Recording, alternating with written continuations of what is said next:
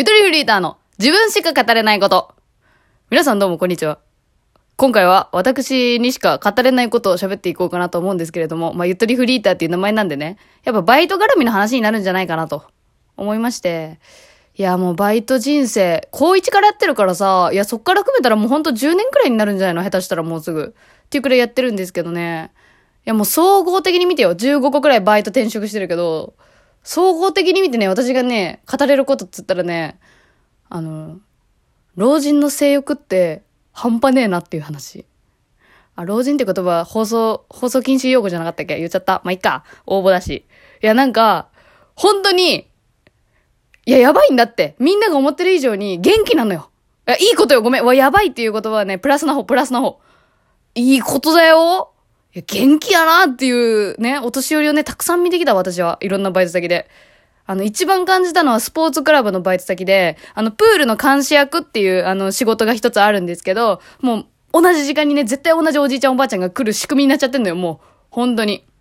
スポーツクラブって結構お年寄りが多かったりするんですよね、意外に。でいつも顔してるおじいちゃんおばあちゃんとかが来るんだけどさ、まあ、話しかけてくれるのよ、すごい優しいから。でその時の話の一つで、あのおじいちゃんが最近最近奥さんと奥さんとか女房とあ女房と女房カップルだからダブルデートよね、老人のダブルデート行ってきたみたいな話を聞いて、でなんか私はもううなずくだけなんだけど、ああそうなんですか、いいですねみたいな、なんでもない返事するんやけど、その時に女房交換したみたいな話をしてて、えっていう、あの寝る時にあの奥さんを交換して寝たんだって。え、それ、あの、どういうことですかって聞いたら、いや、でもね、そんなやらしいことしんよ。抱き合うだけ、みたいなこと言ってて、あ、なんか、そうなんですね、っていう。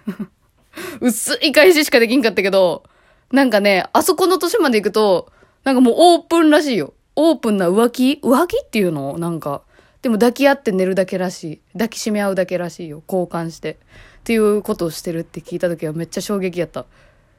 いや、なんかね、知らん世界があるなっていう感じよ。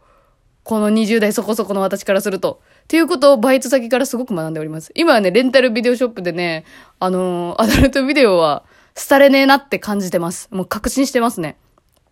いや、やっぱね、ネットがね、強いとされててもね、いや、まだまだです、やっぱ。